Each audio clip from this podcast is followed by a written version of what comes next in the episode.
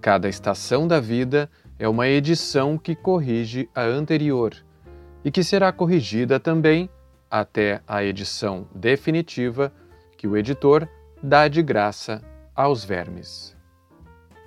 Machado de Assis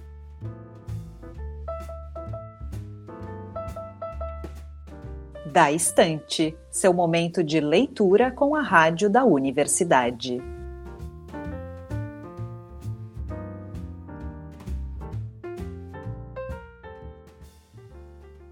Olá, queridos ouvintes, estamos chegando com o Da Estante. Eu sou Liz de Bortoli e hoje a gente segue com a leitura de Memórias Póstumas de Brás Cubas do Machado de Assis. Para quem perdeu algum dos episódios anteriores, é só buscar o programa no blog da redação em urgs.br barra destaques rádio, no Lumina Podcasts e nas principais plataformas de áudio. E não esqueçam de nos mandar as impressões e opiniões de vocês sobre o livro e a leitura. Conta para nós o que você sentiu, pensou ou lembrou com essa história no e-mail daestante@urgs.br ou na caixa de comentários do blog da redação.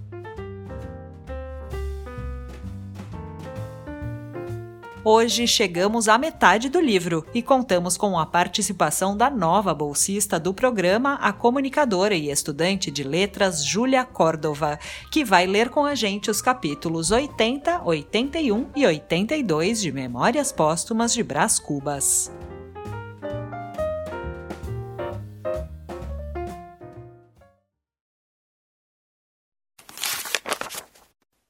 Capítulo 80 de secretário. Na noite seguinte, fui efetivamente à casa do Lobo Neves. Estavam ambos, Virgília muito triste, ele muito jovial. Juro que ela sentiu certo alívio quando os nossos olhos se encontraram, cheios de curiosidade e ternura. Lobo Neves contou-me os planos que levava para a presidência, as dificuldades locais, as esperanças, as resoluções. Estava tão contente, tão esperançado.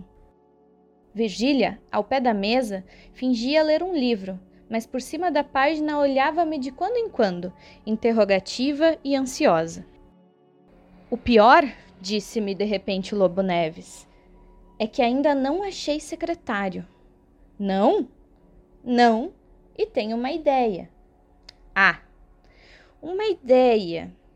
Quer você dar um passeio ao norte? Não sei o que lhe disse. Você é rico, continuou ele. Não precisa de um magro ordenado.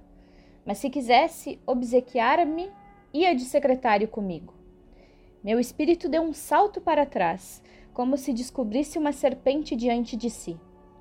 Encarei o Lobo Neves fixamente, imperiosamente, a ver se lhe apanhava algum pensamento oculto. Nem sombra disso. O olhar vinha direito e franco. A placidez do rosto era natural, não violenta, uma placidez salpicada de alegria. Respirei e não tive ânimo de olhar para Virgília. Senti por cima da página o olhar dela, que me pedia também a mesma coisa, e disse que sim, que iria. Na verdade, um presidente, uma presidenta, um secretário, era resolver as coisas de um modo administrativo. Capítulo 81 A reconciliação. Contudo, ao sair de lá, tive umas sombras de dúvida. Cogitei se não ia expor insanamente a reputação de Virgília, se não haveria outro meio razoável de combinar o Estado e a Gamboa. Não achei nada. No dia seguinte, ao levantar-me da cama, trazia o espírito feito e resoluto a aceitar a nomeação. Ao meio-dia, veio o criado dizer-me que estava na sala uma senhora, coberta com um véu. Corro. Era minha irmã Sabina. Isto não pode continuar assim, disse ela. É preciso que, de uma vez por todas, façamos as pazes. Nossa família está acabando, não havemos de ficar como dois inimigos. Mas se eu não te peço outra coisa, mana, bradei eu, estendendo-lhe os braços. Sentei-a ao pé de mim e falei-lhe do marido, da filha, dos negócios, de tudo. Tudo ia bem. A filha estava linda como os amores. O marido viria mostrar-me, se eu consentisse. Ora essa, irei eu mesmo vê-la. Sim? Palavra. Tanto melhor, respirou Sabina. É tempo de acabar com isto. Achei-a mais gorda e talvez mais moça. Parecia ter 20 anos e contava mais de 30. Graciosa, afável, nenhum acanhamento, nenhum ressentimento. Olhávamos um para o outro com as mãos seguras, falando de tudo e de nada, como dois namorados. Era a minha infância que ressurgia, fresca, travessa e loura. Os anos iam caindo como as fileiras de cartas de jogar encurvadas com que eu brincava em pequeno e deixavam-me ver a nossa casa, a nossa família, as nossas festas. Suportei a recordação com algum esforço, mas um barbeiro da vizinhança lembrou-se de zangarrear na clássica rabeca e essa voz, porque até então a recordação era muda, essa voz do passado, fanhosa e saudosa, a tal ponto me comoveu que. Os olhos dela estavam secos. Sabina não herdara a flor amarela e mórbida. Que importa? Era minha irmã, meu sangue, um pedaço de minha mãe, e eu disse-lhe com ternura, com sinceridade. Súbito, ouço bater a porta da sala. Vou abrir. Era um anjinho de cinco anos. Entra, Sara, disse Sabina. Era minha sobrinha. Apanhei-a do chão, beijei-a muitas vezes. A pequena, espantada, empurrava-me o ombro com a mãozinha, quebrando o corpo para descer. Nisto, aparece-me à porta um chapéu e logo um homem, o Cotrim, nada menos que o Cotrim. Eu estava tão comovido que deixei a filha e lancei-me aos braços do pai. Talvez essa efusão o desconcertou um pouco. É certo que me pareceu acanhado. Simples prólogo. Daí a pouco falávamos como bons amigos velhos. Nenhuma alusão ao passado, muitos planos de futuro, promessa de jantarmos em casa um do outro. Não deixei de dizer que essa troca de jantares podia ser que tivesse uma curta interrupção, porque eu andava com ideias de uma viagem ao norte. Sabina olhou para o Cotrim, o Cotrim para Sabina. Ambos concordaram que essas ideias não tinham senso comum. Que diacho podia eu achar no norte? pois não era na corte, em plena corte, que devia continuar a luzir, a meter num chinelo os rapazes do tempo?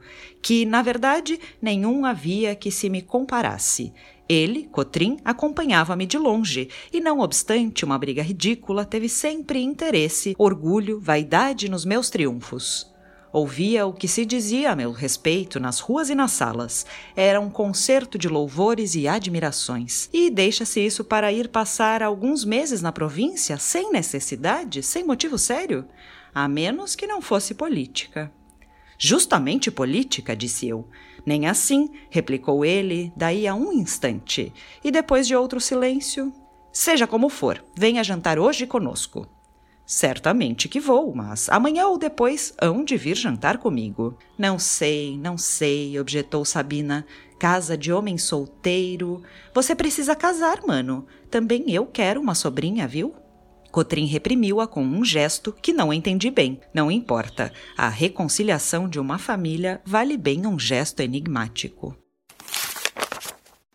Capítulo 82 Questão de botânica Digam o que quiserem dizer os hipocondríacos. A vida é uma coisa doce. Foi o que eu pensei comigo ao ver Sabina, o marido e a filha descerem de tropel as escadas, dizendo muitas palavras afetuosas para cima, onde eu ficava no patamar a dizer-lhes outras tantas para baixo. Continuei a pensar que, na verdade, era feliz. Amava-me uma mulher, tinha confiança do marido, ia por secretário de ambos e reconciliava-me com os meus. Que podia desejar mais em 24 horas? Nesse mesmo dia, tratando de aparelhar os ânimos, comecei a espalhar que talvez fosse para o norte, como secretário de província, a fim de realizar certos desígnios políticos que me eram pessoais. Disse-o na rua do ouvidor, repeti-o no dia seguinte, no farro e no teatro. Alguns, ligando a minha nomeação à do Lobo Neves, que já andava em boatos, sorriam maliciosamente. Outros batiam-me no ombro. No teatro, disse-me uma senhora que era levar muito longe o amor da escultura. Referia-se às belas formas de Virgília. Mas a alusão mais rasgada que me fizeram foi em casa de Sabina, três dias depois. Fê-la um certo Garcês, velho cirurgião, pequenino, trivial e grulha, que podia chegar aos 70, aos 80, aos 90 anos sem adquirir jamais aquela compostura austera, que é gentileza do ancião. A velhice ridícula é, porventura, a mais triste e derradeira surpresa da natureza humana. Já sei, desta vez vai ler Cícero, disse-me ele ao saber da viagem. Cícero? exclamou Sabina. Pois então, seu mano é um grande latinista. Traduz Virgílio de relance. Olha o que é Virgílio e não Virgília, não confunda. E ria de um riso grosso, rasteiro e frívolo. Sabina olhou para mim, receosa de alguma réplica, mas sorriu quando me viu sorrir e voltou o rosto para disfarçá-lo. As outras pessoas olhavam-me com um ar de curiosidade, indulgência e simpatia. Era transparente que não acabavam de ouvir nenhuma novidade. O caso dos meus amores andava mais público do que eu podia supor. Entretanto, sorri, um sorriso curto, fugitivo e guloso, paureiro como as pegas de Sintra. Virgília era um belo erro, e é tão fácil confessar um belo erro. Costumava ficar carrancudo, a princípio, quando ouvia alguma alusão aos nossos amores. Mas, palavra de honra, sentia cá dentro uma impressão suave e lisonjeira. Uma vez, porém, aconteceu-me sorrir, e continuei a fazê-lo das outras vezes. Não sei se há alguém que explique o fenômeno. Eu explico-o assim. A princípio, o contentamento. Sendo interior, era por assim dizer o mesmo sorriso, mas abotoado. Andando o tempo, desabotoou-se em flor e apareceu aos olhos do próximo. Simples questão de botânica.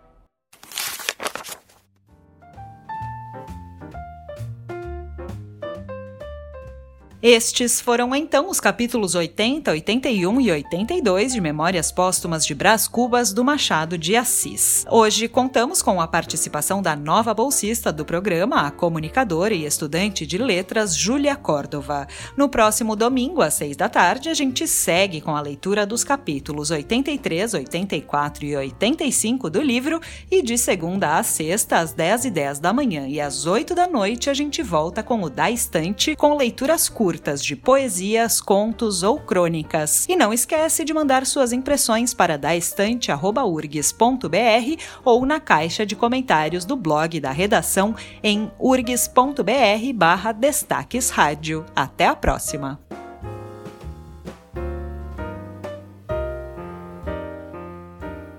Nesta edição trabalharam Liz de Bortoli, Mariana Sirena e Júlia Córdova.